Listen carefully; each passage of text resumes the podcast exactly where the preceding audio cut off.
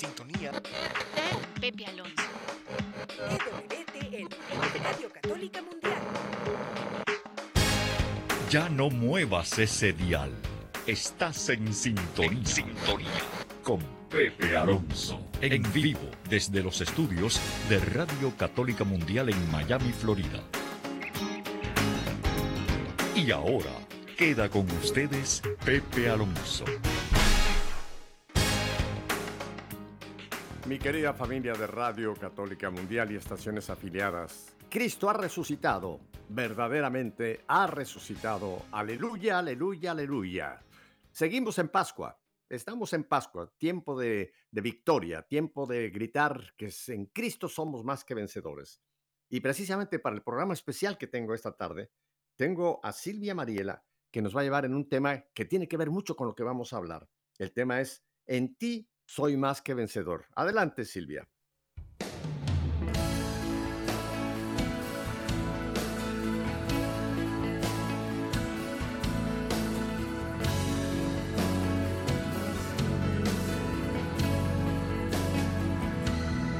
Por más fuerte que sea el enemigo,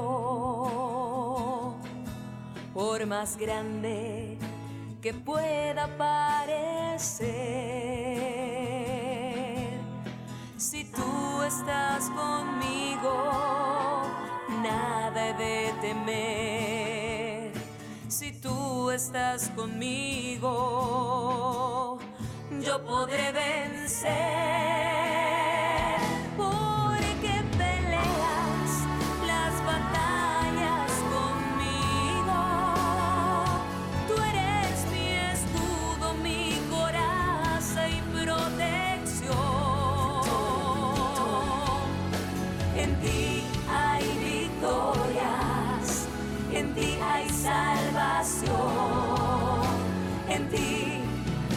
Soy más que vencedor.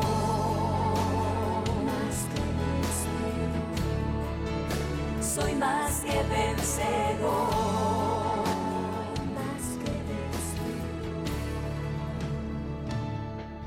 Por más fuerte que sea el enemigo, por más grande que pueda parecer.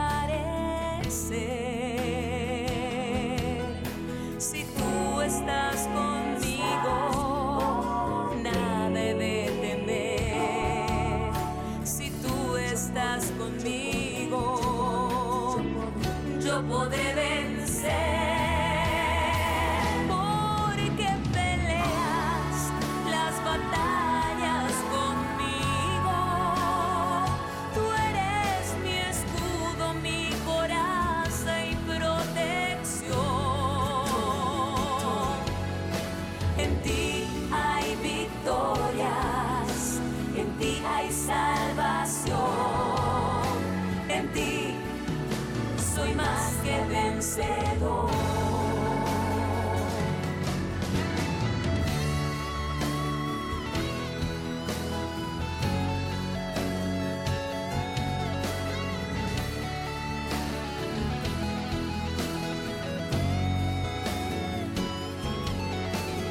ti hay victorias, en ti hay salvación,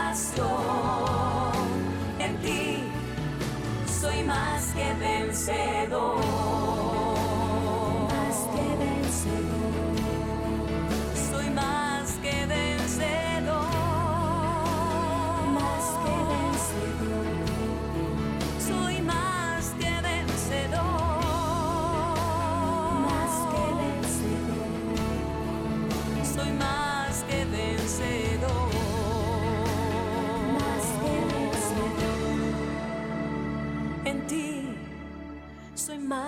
Vencedor.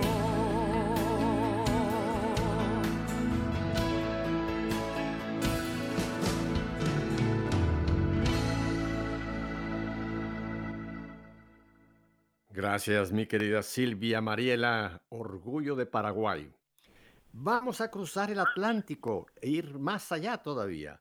Vamos nuevamente hasta Ucrania, a Ivano Frankivsk, con nuestro ya conocido, querido sacerdote padre Josafat Boico. Padre, buenas noches. Muy buenas noches a todos los que nos escuchan. ¿Qué le pareció este canto de esta paraguaya Silvia Mariela? En ti soy más que vencedor. ¿Qué le parece ese tema, padre Josafat?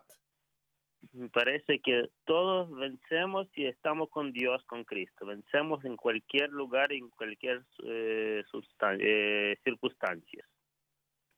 Bueno, lo que, lo que estamos viendo, padre, ocurriendo con, con, eh, su querido país, Ucrania, es, es un ejemplo que están dando al mundo entero cómo este pueblo ucraniano, con qué valor, con qué amor están defendiendo su patria, sus tradiciones, sus costumbres, su tierra. realmente es edificante ver, ver, ver ese pueblo levantado en, defensa de lo, que, de, lo que no quieren perder. Así que nos están dando un gran ejemplo, Padre Josafat, de cómo va el pueblo respondiendo. Gracias, gracias por buenas palabras y gracias a todos los que de cualquier modo, con cualquier modo que pueden, ayudan y eh, apoyan con oraciones, con ayuda humanitaria a todos los que escuchan, porque de muchos países viene ayuda humanitaria, muchas personas rezan y nosotros creemos que con la ayuda de Dios y con eh, eh, ayuda de, la, de las personas que, normales, creyentes, cristianas, nosotros vamos a vencer esa guerra que mm, continúa, que continúa ya tercer mes eh, en nuestra tierra. Es muy triste y muy eh, muy triste y muy difícil situación y porque cada día escuchamos que mueren nuevas personas, que nuevos ataques de raquetes que salen de Rusia para Ucrania, que matan a la gente, a la gente civil, eh, con mucha mentira, muchas cosas, pero la guerra sigue, eso, eso es verdad. Ah, padre, eh, para mucha gente, eh, y yo me tengo que incluir, yo sabía de Ucrania, sabía que era un país en, la parte eh, este de, Europa, pero ahora que pues prácticamente todos los días oímos en alguna forma la palabra Ucrania, pero la mayoría de la gente y gente que nos está escuchando hoy en Radio Católica Mundial, quizá no conocen un poquito, un poquito de la historia de Ucrania. Y vamos a hablar de la labor humanitaria, por supuesto, padre, y tenemos un auditorio muy generoso que va a estar con nosotros, pero si les presentamos un poquito más lo que es Ucrania, eh, más interés van a tener en apoyar a este lindo país. Sí. Usted y yo hemos conversado de que Ucrania estuvo eh, siendo parte de lo que era la, la URSS, o sea, la Unión Soviética, y por muchos años Ucrania pues estuvo sometida bajo el comunismo. Y usted, padre, tengo entendido, porque usted es un hombre bastante joven, usted nació eh, en ese tiempo en que Ucrania estaba, estaba siendo parte de la Unión Soviética, padre, padre Josefat.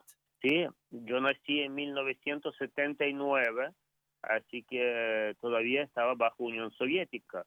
Unión Soviética eh, consistía de 15 repúblicas, eh, una de las cuales era Ucrania. Lo que pasa es que Ucrania fue la, mm, la, mm, la última, digamos, digamos eh, geográficamente, eh, porque ya eh, está con, en frontera con Polonia, con Rumanía, con Hungría, con la República Eslovaquia. Mm, así que fue la, digamos, geográficamente última Em, de Unión Soviética de esta parte, ¿no? Más cercana a, eh, a Europa. y eh, claro, bajo el comunismo, bajo el comunismo fue eh, la fe fue destruida, la fe fue prohibida, la fe fue perseguida y em, a veces eh, ya hemos hablado con eh, contigo, Pepe, sobre, a veces piensan de Unión Soviética como un país eh, de, de, libertad, de, de, desarrollo y los que vivían aquí saben que eso era mentira. Porque, por ejemplo, yo, si, yo nací en 1979, por ejemplo, a mí no me han podido bautizar en la iglesia católica. me bautizaron bajo clandestinidad en casa de mi abuela y el cura que sacerdote venía de noche, venía de escondido, siempre al lado de casa en estos en estas situaciones de bautismo o de casamiento, de matrimonio, eh, al lado de casa alguno estaba em, em, controlando si no viene otra gente y de, de escondido eh, los sacramentos daban en la casa y de escondido porque el sacerdote venía vestido de laico eh, en casa se, a veces un día antes o dos días antes traían los ornamentos del sacerdote y aquí daban eh, los sacramentos. Por eso, eso em, ya Ucrania, ya cuando Unión Soviética se, em, se casó el gobierno y recién ahora reempezó a salir la Iglesia Católica de clandestinidad. Y en general fue, si em, vemos un poquito la historia, aquí más puntos más centrales, ¿no? Ucrania fue bautizada en, en el año 988, eh, el primer, digamos, 988. Eh, eh, cuando fue bautizada Ucrania, la Iglesia Católica todavía fue unida, no había todavía gran cisma, y porque la separación o división a la Iglesia Católica Ortodoxa fue recién eh, 1054. Y em, después en, eh, en 1596 fue Unión de Brest, y Unión de Brest, la Iglesia de, eh, de Kiev, em, eh, confirmó, confirmó su, su unidad a, al Pedro a sucesor del Pedro, al Papa de Roma, y, y, otra fecha así muy importante, eh, una fecha muy triste, 1946, em, eh, en Ucrania, en Lviv, una ciudad aquí de occidental, la parte occidental de Ucrania, por el gobierno ruso, por el gobierno soviético, han organizado un así llamado pseudo sínodo uno sínodo en el cual eh, oficialmente han cerrado la Iglesia Católica, han prohibido ya unos meses antes, unas semanas antes, han, eh, eh, han sacado todos los obispos católicos y han mandado, han mandado a Siberia y muchos sacerdotes le han buscado para convencer, para meterles miedo y para que eh, pasen a la iglesia rusa ortodoxa de, de Moscú. Y entonces, en 1946, en Ucrania toda, toda la iglesia católica fue prohibida y entró en el, el tiempo de clandestinidad hasta el 89 hasta 1989, cuando ya cayó el comunismo, cuando yo em, dejó de existir Unión Soviética y recién ahora ya eh, la Iglesia Católica reempieza a vivir, empieza a salir de, eh, de prohibición, de clandestinidad. ¿no? Volviendo a esa fecha que usted mencionó de, de 900... Sí, no, no, es, es, interesantísimo, padre, porque la mayoría de nosotros desconocíamos todos estos detalles de, de, cómo la iglesia ha tenido momentos de libertad y otros momentos de opresión y momentos de prohibición total, ¿no? Pero volviendo un momento a, ese, a, ese bautizo de Ucrania que mencionó usted en el año 988, tengo entendido que fue un príncipe ucraniano, Vladimir, ¿no? Que al convertirse... El Vladimir el Grande, sí, el Vladimir el Grande, que él mismo se bautizó, se convirtió, porque a veces los históricos dicen sí, pero cómo él vivía, cuántas mujeres tenía, eh, así sacan eh, las cosas históricas. Él se convirtió y eh, como cualquier persona que puede convertirse y cambiar la vida, y él quiso bautizar em, los habitantes de Kiev, de Rus de Kiev, y em, y desde allá es como el fuente de cristianismo en eh, Europa del Este fue en Kiev y recién desde Kiev empezó a desarrollarse el cristianismo hacia actual Rusia. Por eso no, no hay que confundir Rus de Kiev y actual nombre Rusia. Son dos cosas distintas, ¿no? Porque en su tiempo eran los principados, eh, uno de cual era el principado de Moscú, Moscovía. Eso es, muy importante porque sí, como, como la palabra Rus está muy cerca de Rusia, eh, yo he oído gente que dice, no, no, es que Ucrania siempre fue parte de Rusia. Yo les he dicho, no, no, por Dios. Nada que ver, no. sí, nada que ver. No hay que sí, confundir, ni- no, no hay que confundir ni Unión Soviética, ni Rusia, ni Rus de Kiev. Son tres cosas distintas. eso es importantísimo. Se entiende, ese- se entiende que cuando las personas en otro continente en otro país escuchan, no les dice nada eso. Es como, mm, claro, uno tiene que ponerse a estudiar o, o ver la mapa o alguien de modo simple le explica qué era Unión Soviética, dónde se encontraba Rusia como uno de los países más eh, de Unión Soviética, más grandes, digamos, y, eh, y donde se encuentra Ucrania, que en su tiempo eh, el capital es Kiev, y, eh, y donde se encontraba Rus de Kiev, ¿no? Eh, padre, y volviendo ya a esta época cuando eh, Ucrania estaba bajo el, el dominio de la Unión Soviética, usted el otro día conversando conmigo me contó algo que creo que sería muy interesante para nuestro auditorio. Usted me comentó de esas personas que oían misa eh, por radio, pero el radio del vecino. Cuéntenos esta historia, padre, porque a mí me enterneció Eh, ver, no, eso ver, ver cómo bajo las situaciones...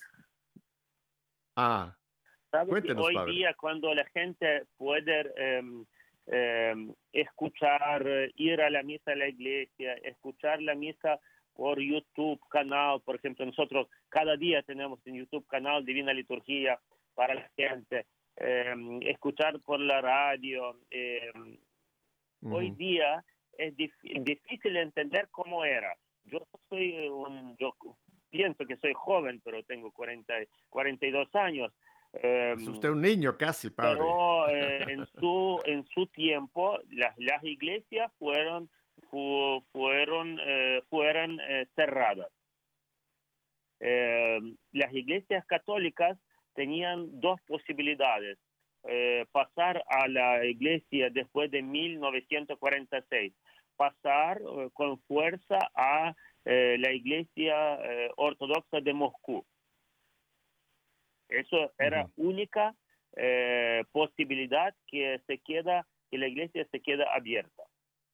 Eh, todos los eh, sacerdotes eh, que iban al entrar al seminario o eh, mm, iban a la parroquia, ellos tenían todos con, con acuerdos con, con el Estado, bajo control del Estado eran. Eh, la iglesia y los sacerdotes católicos y los religiosos, las religiosas fueron a clandestinidad, de escondido hacían las cosas. Ellos tenían que ir a trabajar, hacer el trabajo, una profesión civil, por ejemplo, ir eh, como eh, o maestros o eh, trabajar en una fábrica y en tiempo libre ellos iban a celebrar la misa o como seminarista estudiar en tiempo libre, porque fue todo prohibido. Eh, Y eh, entonces el, eh, no hablamos ni de televisión, ni de, la, eh, in- de internet, de eso no, no había posibilidad de escuchar la misa.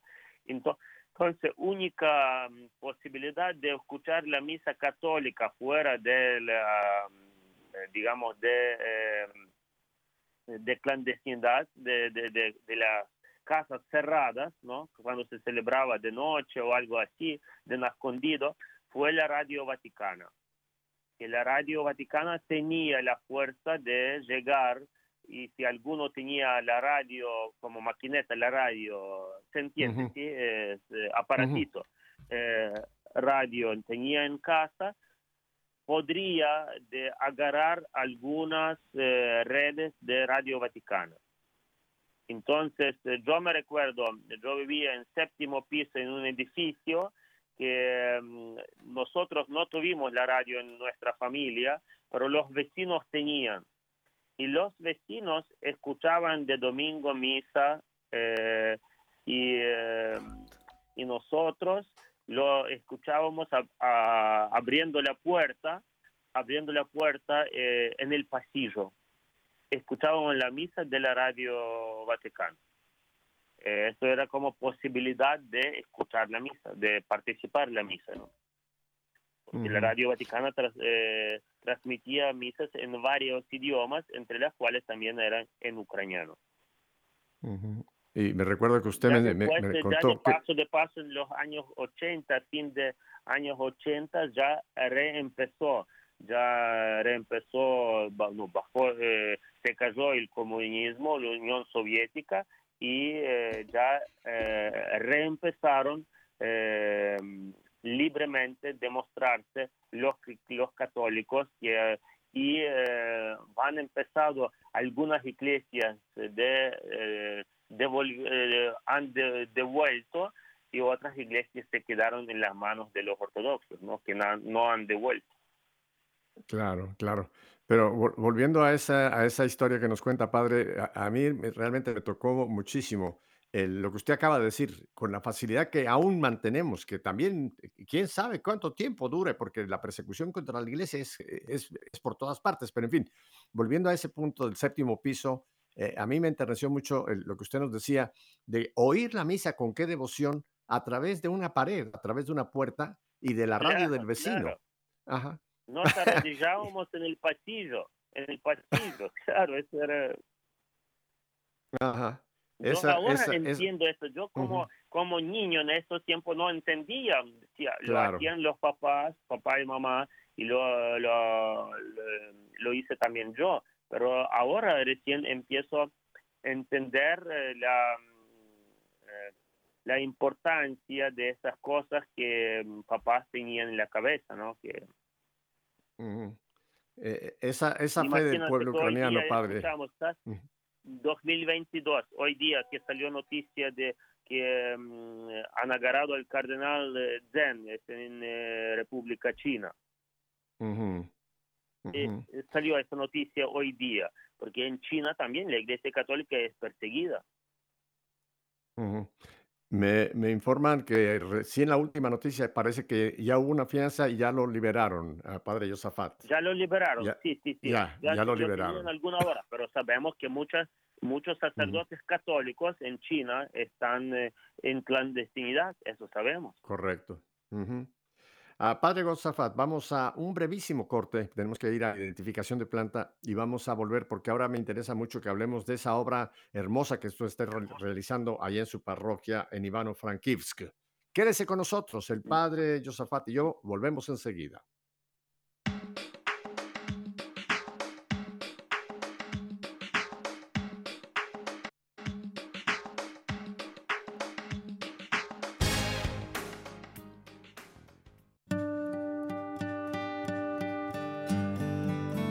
Cielos proclaman la gloria de Dios, el firmamento pregona la obra de sus manos.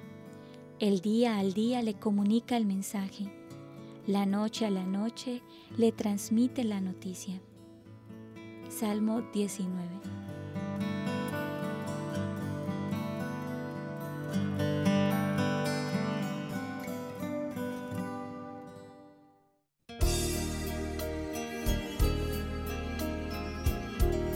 Escuchad cielos y hablaré, oye tierra los dichos de mi boca.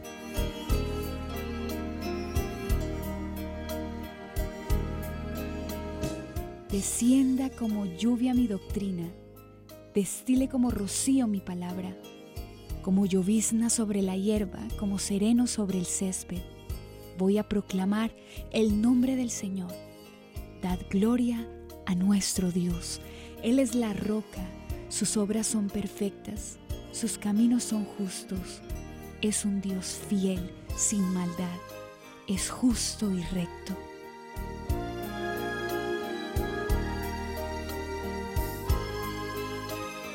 Como el águila incita a su nidada, revolando sobre los polluelos, así extendió sus alas, los tomó y los llevó sobre sus plumas.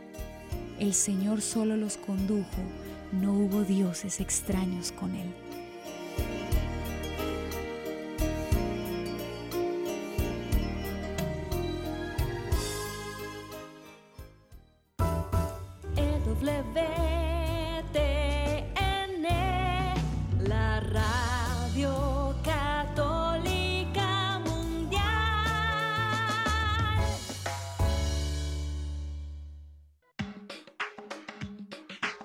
Estamos en Ucrania, ¿qué les parece? En Ucrania estamos en la ciudad de Ivano Frankivsk con el párroco de la parroquia de la cual vamos a hablar, eh, nuestro querido ya amigo y, pues ya parte de nosotros, el padre Josafat Boiko.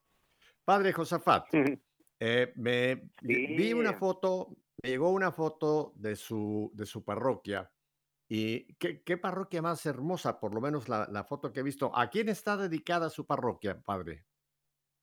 Realmente es más hermosa de la foto. bueno, pues ya con la foto que yo vi, créame que tengo ganas de ir a, a Ivano Frankivsk a estar un rato con usted, ¿eh? porque es, es bellísima la... termine la guerra y les invito a todos. eh, ¿bajo, bajo, qué, ¿Bajo qué patronato está su parroquia, padre?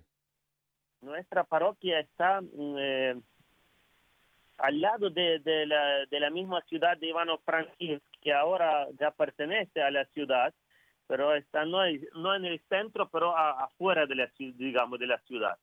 Eh, y está bajo patronado de los santos Cirilo y Metodio, los ah, eh, apóstoles esclavos, ¿no? los que han traducido, han, eh, han hecho evangelio más entendido para la gente simple, porque todos saben que en Ucrania no tenemos el alfabeto latino, pero tenemos el alfabeto cirílico.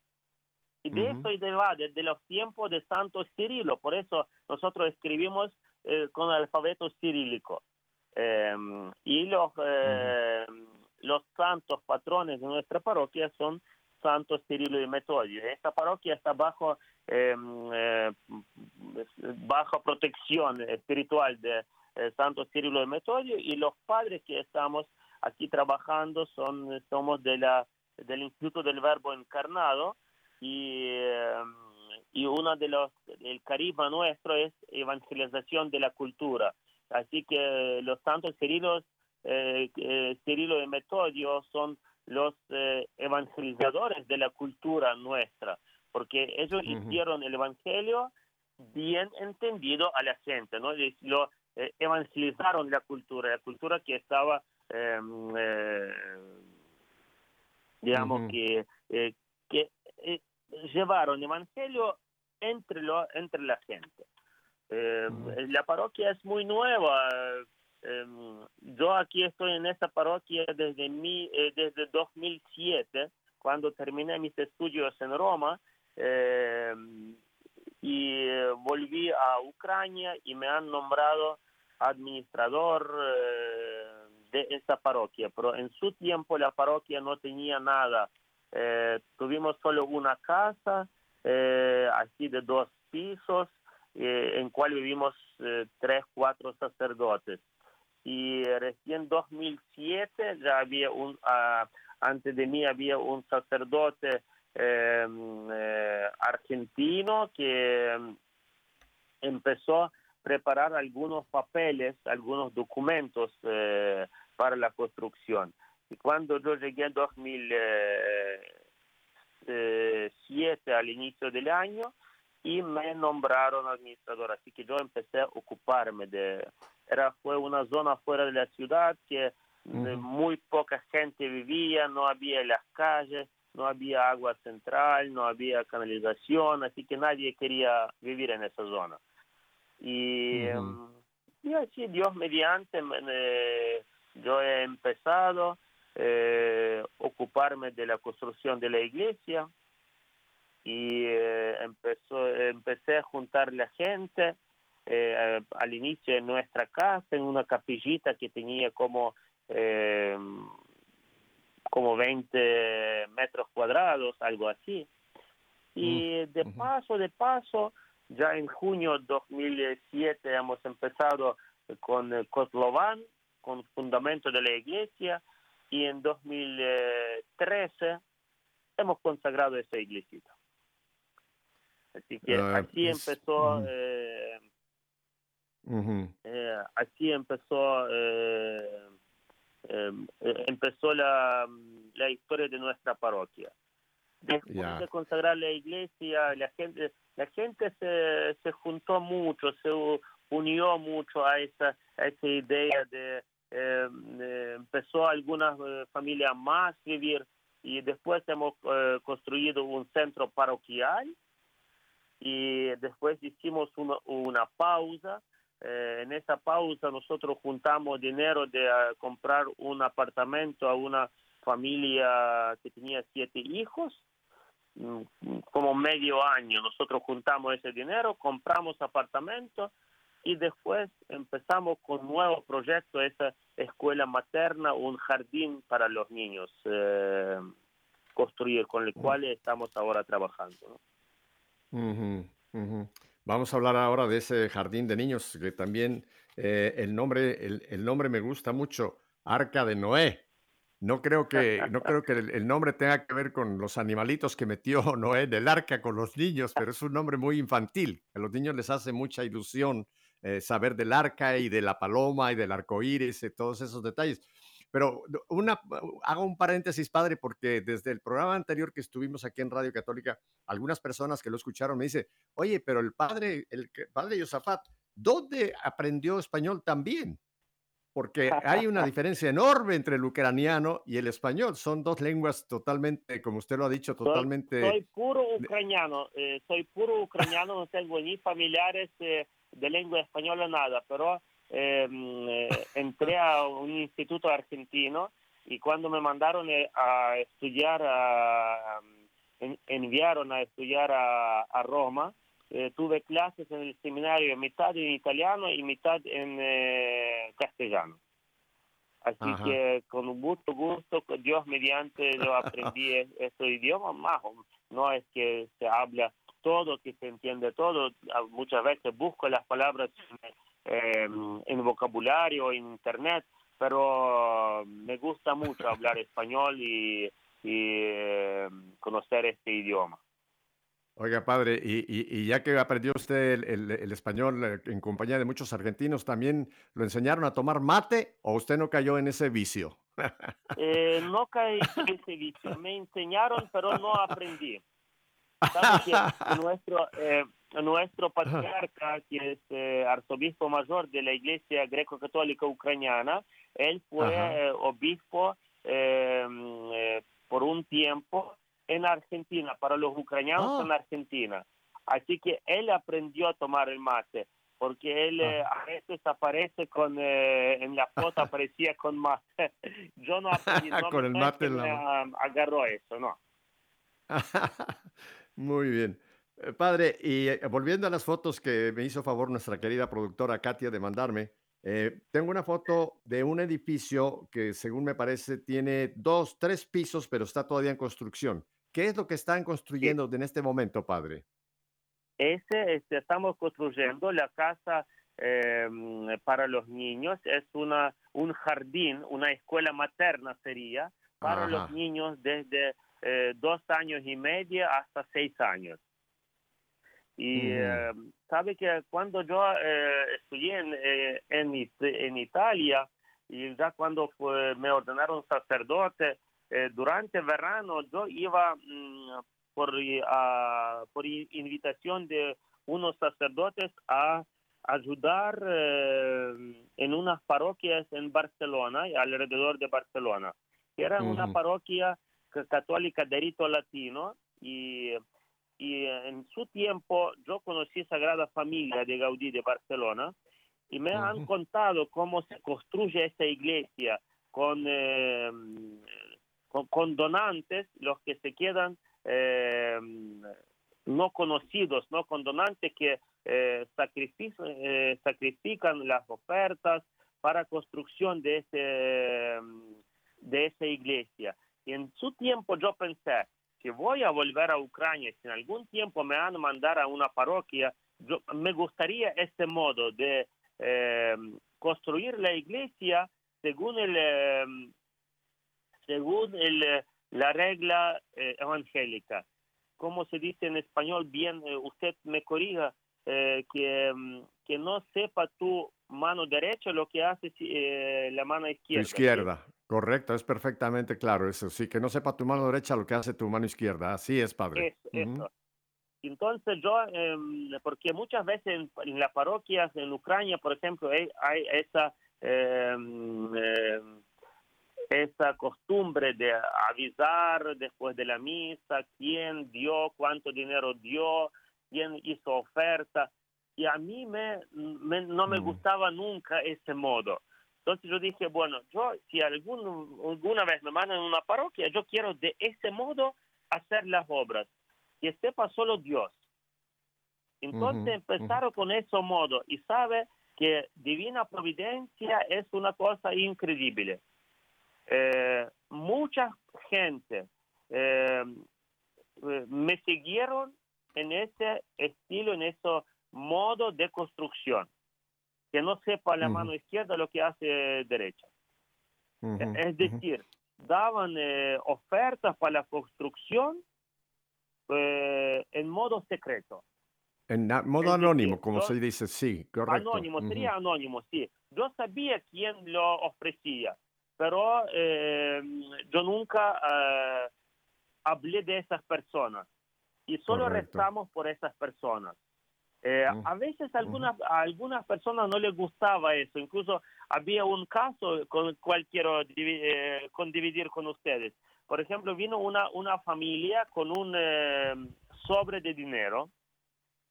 Un sobre, sí, una conver- eh, sí, un sobre. Ujú, Eh, ujú. tenían eh, una cierta cantidad de dinero. Y me han dicho, eso padre nosotros queremos dar para la construcción de la iglesia.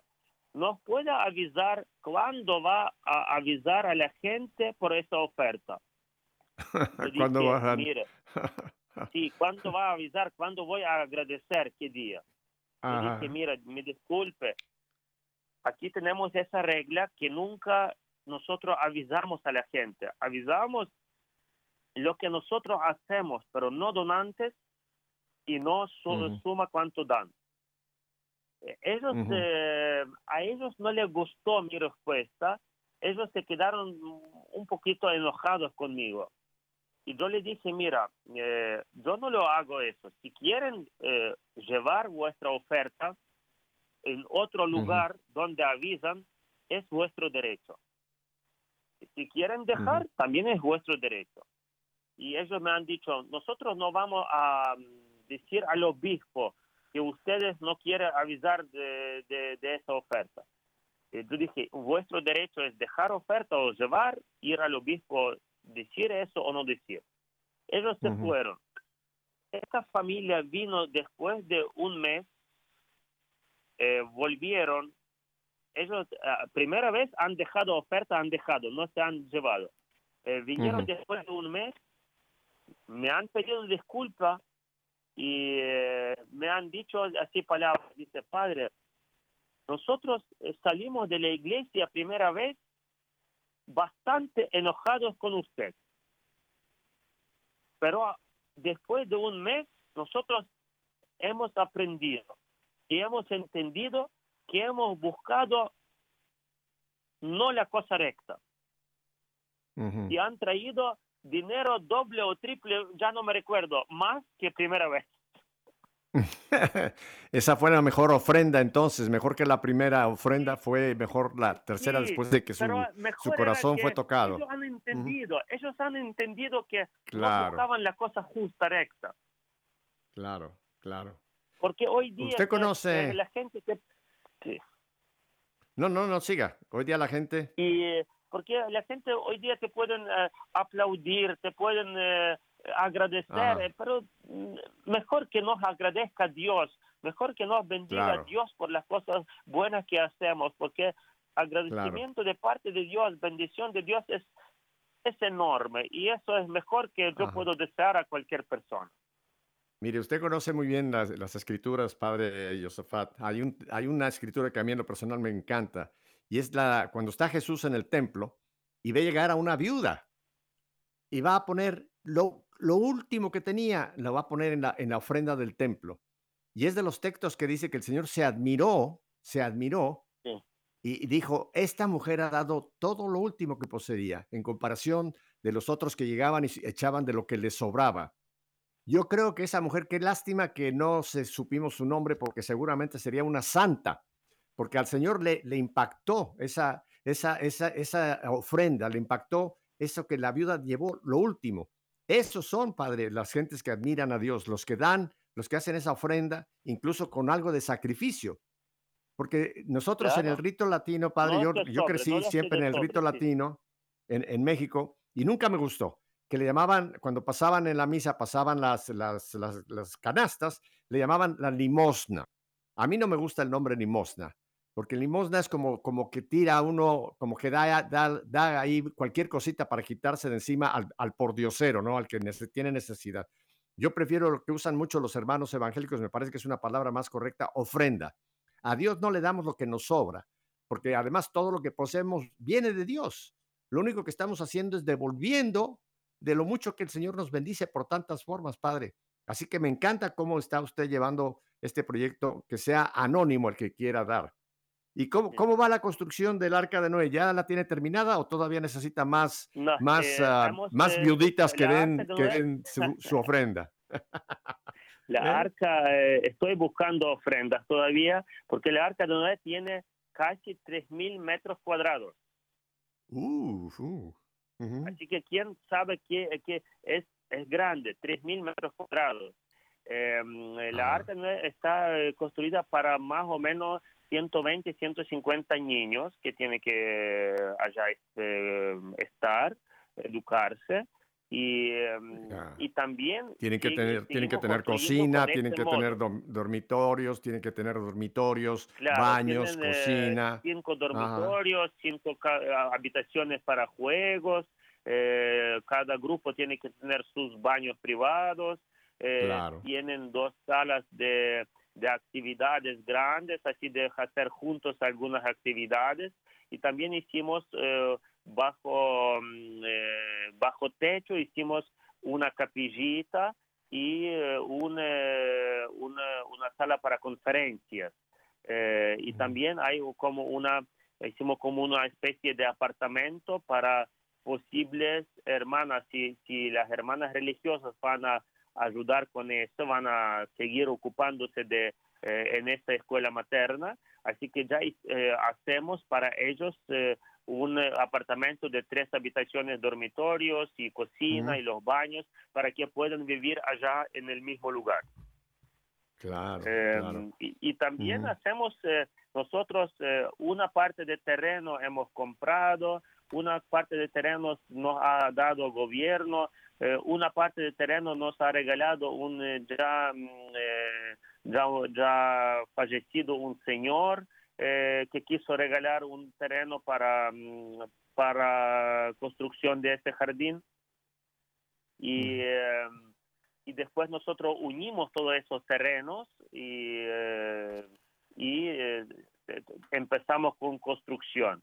Y yo iba así por algunas construcciones viejas y donde habían algunos materiales para construcción, yo iba pidiendo, pidiendo limosina y la gente me daba, me, me, daba, padre, si sirven estos bloques, puedes llevar. Padre, si sirven estos eh, ladrillos, puedes llevar. Y así, primeras eh, materiales para construcción eran donados para, por, la, eh, por la gente. Em, y después mucha gente vio, vio este modo de construcción, cómo hacemos, y se empezó a acercarse. Nosotros vendíamos muchas cosas, por ejemplo, cocinábamos en las fiestas patronales o en otras fiestas religiosas, cocinábamos y vendíamos comida, eh, salchichas, eh, eh, una comida de arroz, una comida de, de papas, y eso vendíamos a la gente, la gente compraba y ese dinero iba a, mm, a la construcción. Y que hacemos muchas actividades de ese tipo. Eh, También yo iba al gobierno, al gobierno también pedía ayuda eh, adelante los eh, diputados de, nuestra ciudad, de nuestra provincia, les explicaba, les mostraba fotos, lo hago eso, otra cosa hago, quiero que me ayuden.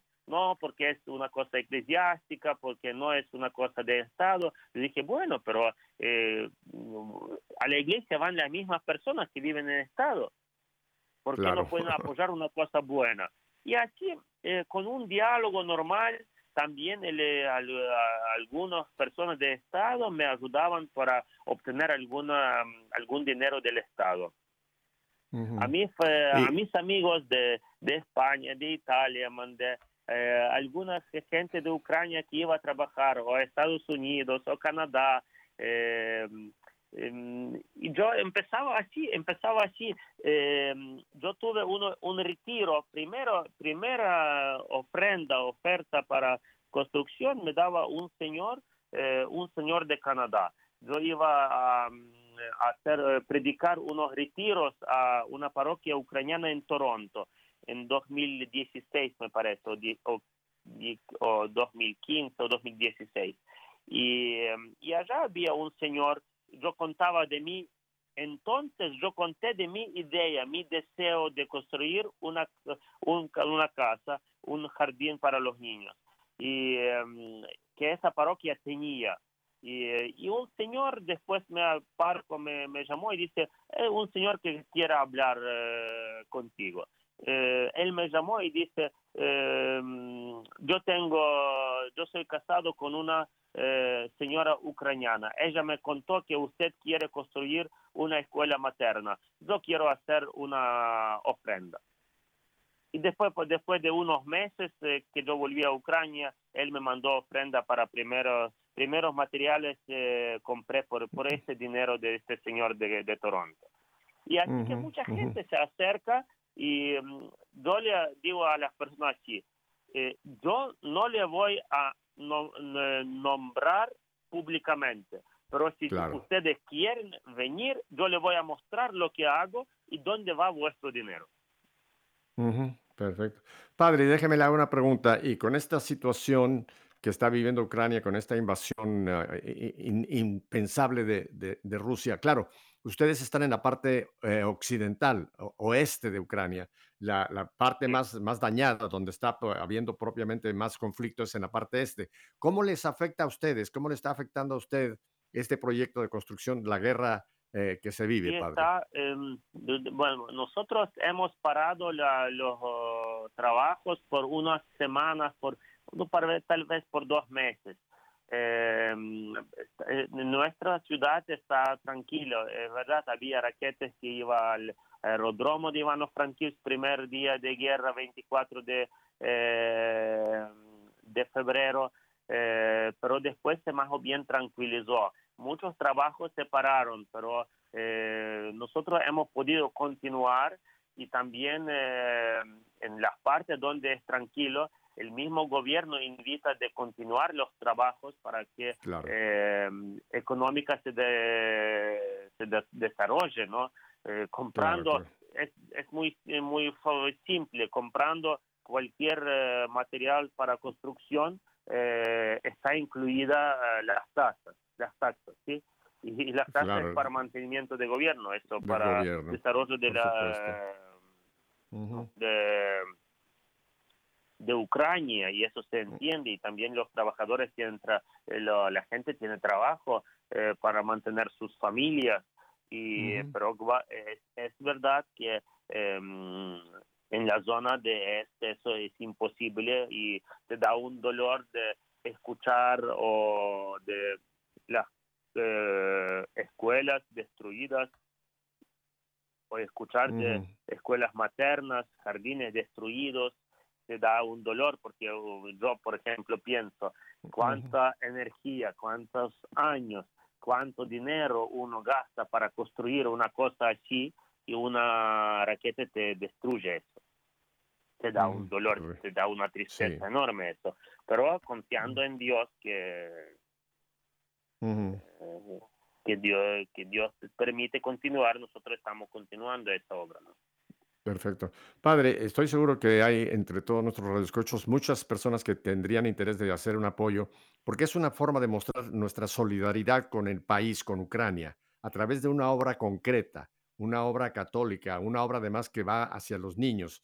Yo creo que qué mejor podemos hacer una ofrenda que hacer esta, ofrenda eh, a Ucrania a través de usted, a través de este proyecto. ¿Dónde, cómo la gente puede enviar, enviar donativos eh, eh, económicos, padre, para esta obra? Eh, en, o por ustedes, porque ustedes me conocen directamente, o por me pueden encontrar en Facebook. Mi página oficial en Facebook es Josafat Boico. Josafat con J, J, E, O, S, E, A, F-A-T, Josafat, así como se escucha, escribe, y Boico es muy eh, simple, B-O-Y-K-O, Boico. O página web eh, www.pkm.if,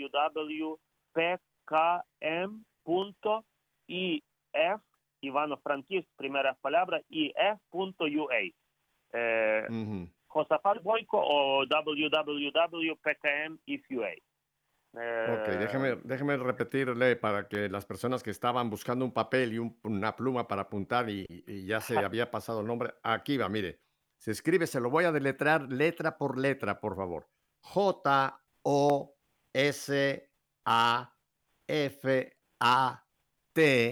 Josafat, y junto, inmediatamente junto, B, B grande, O, Y, K, O. Boico. Entonces se lo repito como los niños en la escuela. Todo juntito, Josafat Boico. Ya lo tiene. Muy bien. Y ahí entonces, esta es la página, su página de Facebook, padre, ¿verdad? Josafat Boico. Esa es la página de Facebook. o Instagram también, o Instagram también. Facebook o Instagram. Messenger, eso siempre así, Josafat Boico. Ajá, perfecto. Y eh, pueden eh, hacer, eh, ¿usted tiene ahí algún lugar donde diga aquí se puede hacer un donativo? ¿La gente puede encontrar algún lugar cómo poder hacer hay Que, digamos, hay que contactar, escribir sobre eso. Quien, porque la página, igual la página está en ucraniano, pero por lo menos contactar conmigo y ya después yo voy a explicar los modos de poder ayudar. Ah, perfecto. Entonces ya, este es el procedimiento. En la página web, página web también. A ver, repítanos esa otra página. Desde página web internet www P de parroquia, P de parroquia, K de Kirilo, M de Metodio. Tres, tres letras. PKM. Punto dos letras I, F. Cirilo no es con C, padre. ¿Cómo? Eh, Cirilo no es C, C, como por ejemplo, como Carlos. Pero en cirílico, ¿qué? ¿qué? Ah, ah, ya, ya, perdón. Entonces tiene que ponerlo en cirílico. Aprenda cirílico, por favor, Radio, Radio Católica Mundial. No, no, que poner en la letra latina, pero PKM. Ah, ok, ya lo tenemos. Padre Josafat, el tiempo se nos ha ido volando. No le digo ah. adiós a usted porque vamos a seguir muy en contacto con usted y para que todo el auditorio lo sepa, voy a, quieren conocer al padre Josafat en persona. No, no tienen que ir a Ivano Frankivsk. Va a estar con nosotros. no, pero lo vamos a tener. Vamos a preparar varenike, varenike, comida ucraniana, borscht y varenike. Sí, pero lo vamos a tener al Padre en nuestra fe en vivo el 30 de mayo. Así que si lo quiere conocer al Padre personalmente, 30 de mayo, lunes 30 de mayo, va a estar el Padre Josafat en nuestra fe en vivo. Padre, hasta la próxima. Gracias por este hermosísimo programa. Y a ustedes familia, si Dios nos concede 24 horas, mañana volveremos para seguir que en sintonía. Hasta mañana.